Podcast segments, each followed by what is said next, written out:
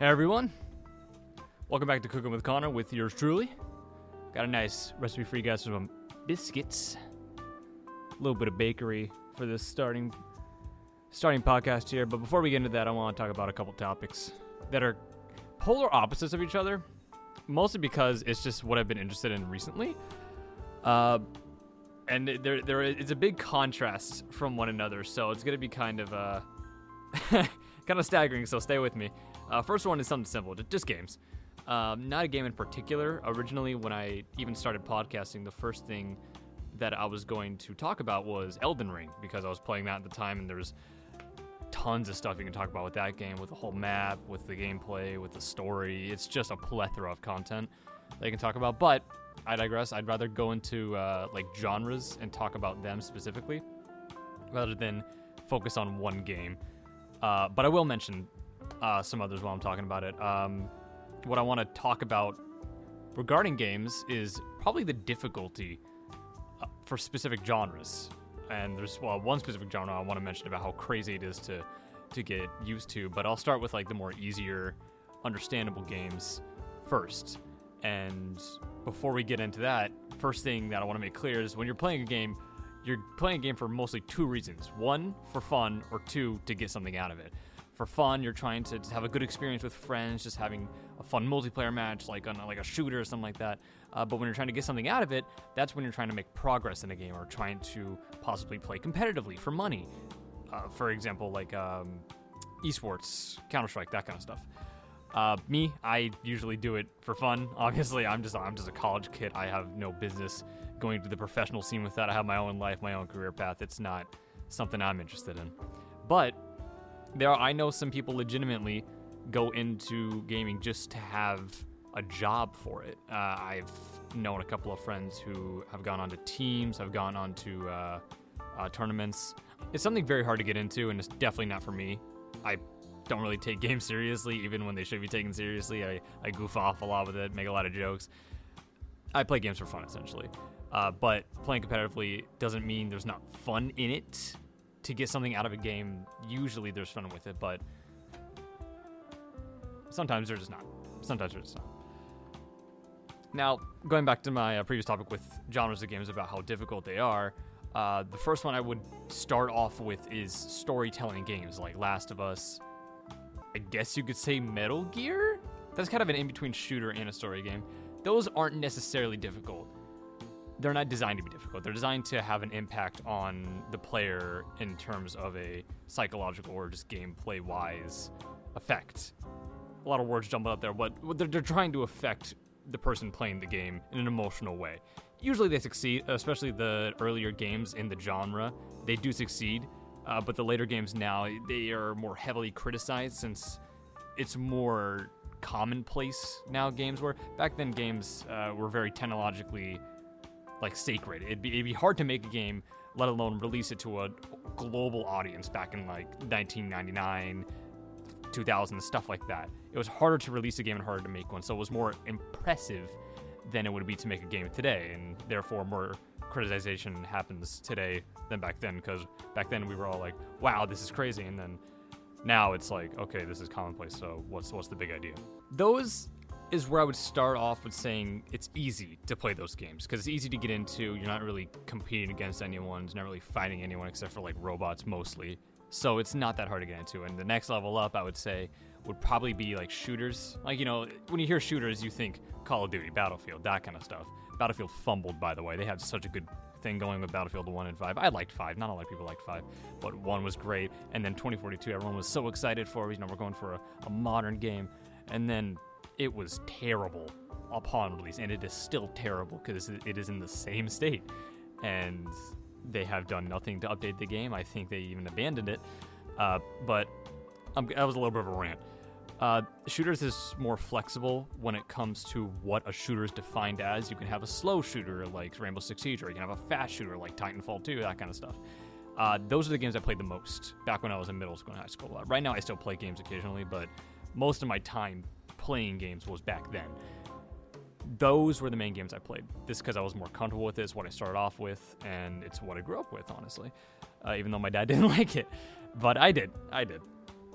uh, the community when it came to those games viewed it as difficult. There was a huge skill floor, uh, skill ceiling, which means that uh, you would need to work harder and spend actual time practicing and learning the game. Uh, back in like what 2012, 2013, stuff like that. Uh, that's when it like was considered hard. Now shooting games are considered kind of easy compared to the other ones I'll talk about. Uh, but there's one thing I want to mention with the shooting genre is that the communities for those those the, the shooting games, like I mentioned, usually kind of suck. Uh, not in terms of like oh they they're bad at the game, but they like are mean and uh, they we call it toxic in the communities. I think I think it's called toxic, where people are just purposely mean to be mean. I don't know if it's you know to get a kick out of it. It's kind of similar to bullying, honestly. It sucks, but it almost feels like they're never satisfied with the current state. Like I'll use I'll use Call of Duty again for an example. Call of Duty has went from a now I wouldn't say little title, but has went from a title where it was okay to have less content like Call of Duty 4 and Modern Warfare, where there was, you know, you have your multiplayer campaign and then Spec Ops, and then, you know, camos for weapons and, and multiplayer, difficult, different difficulties for the campaign and different difficulties for the Spec Ops mode. But now you have Modern Warfare, Vanguard, uh, Cold War, all with Call of Duty. Those have tons of stuff packed in. You have zombies, you have campaign, you have you have completionist camos for Call of Duty, for uh, multiplayer. You have new bundles that make the guns look completely different and all this kind of all this kind of stuff. And then you have Warzone, which is a, honestly what I think is a technological masterpiece. like you have three different games crammed into one, all these different balancing issues with all these different guns from different games, with camos respected to those guns. Two different maps that are ginormous, by the way, with like 150 players. Like that's crazy. And then people still find a way to be like, no, this isn't enough. Like, oh, I'm bored. I have nothing to do. It's like, dude, what?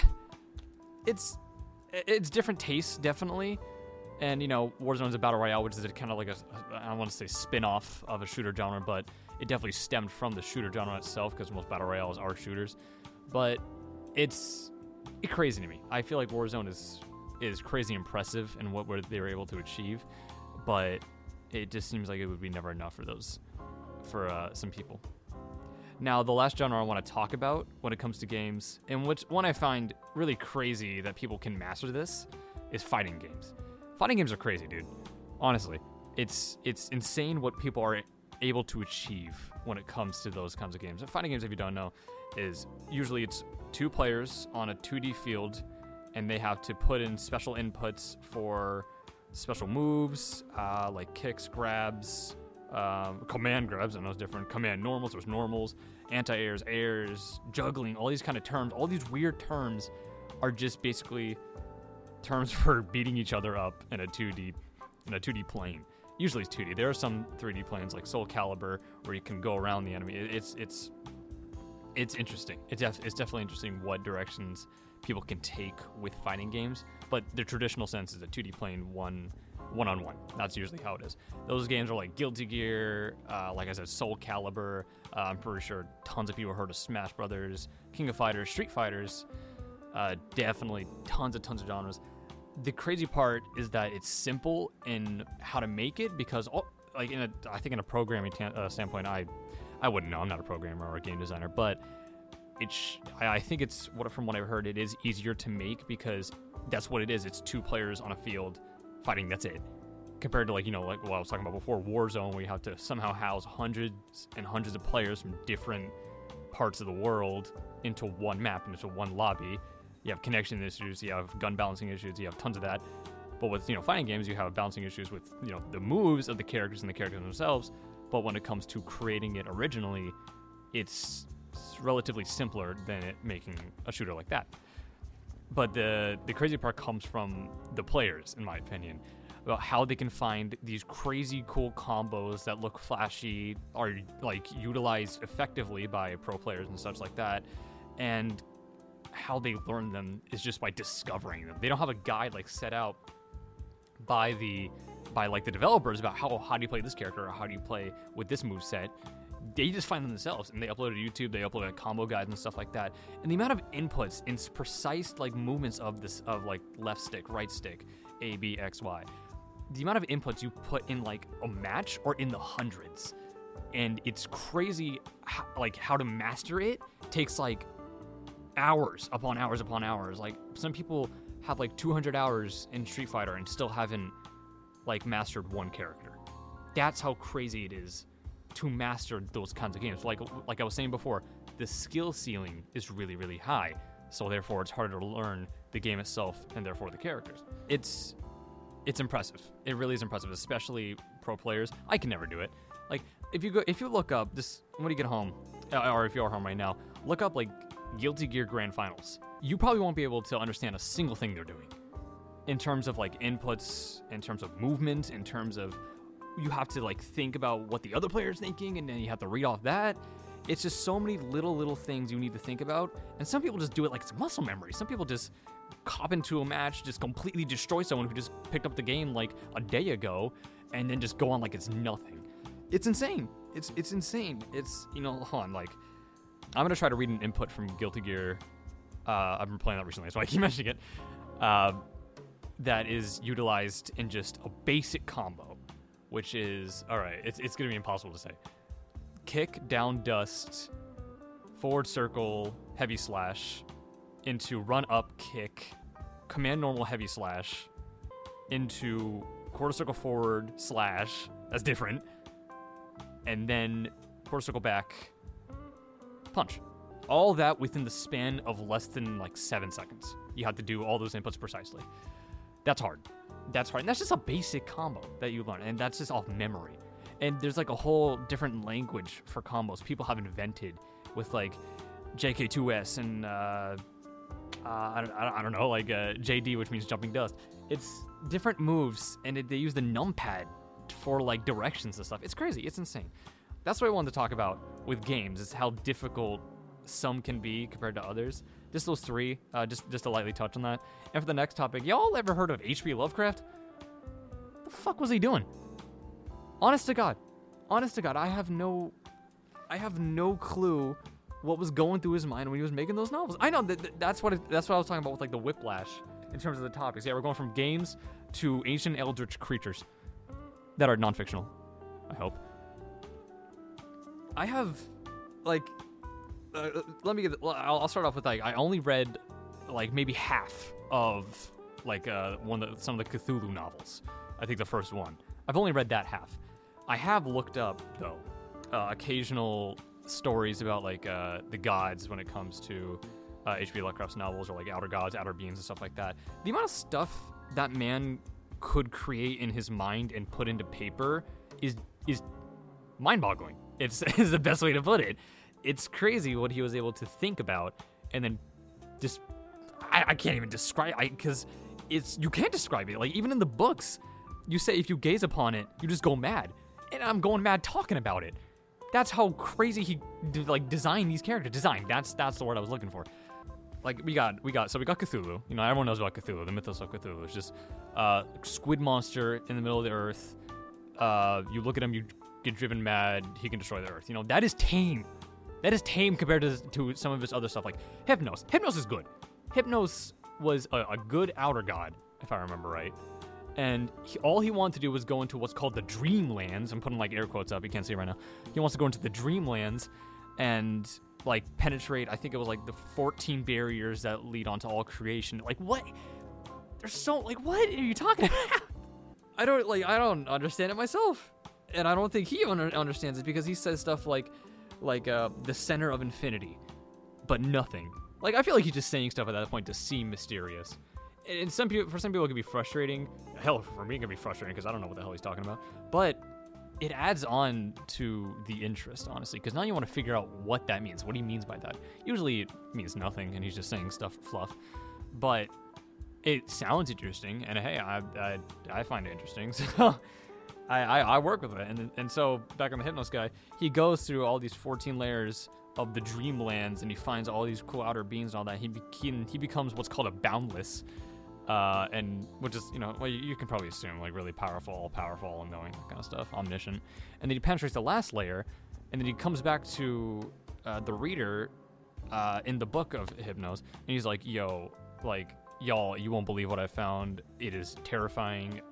And I have been driven mad. He, he like an, an outer god gets driven mad because what he saw was another character, which is named Azathoth, which is what, I, like I said before, the center of infinity uh, of all beings and all that kind of stuff. Existence itself, dreams, like oh, it's like it's, it's so many words, so many just so many, so many nouns they throw at you, and you're just looking at it, and I, like every time you flip like three pages in an H.P. Lovecraft book, you're just like, damn, like you're. They, just throw something else new at you, new concept, new character, something like that. And Azathoth was apparently like one of the most highest beings, and apparently he's asleep. And then if he wakes up, uh, all, all, all, all creation gets destroyed. That's that's how it is. And then there's someone above him named Yog-Sothoth. A lot of thoughts, and I don't know what he does. I think he's probably like the good version of Azathoth, and he would counteract him and try to keep creation alive. But I don't know.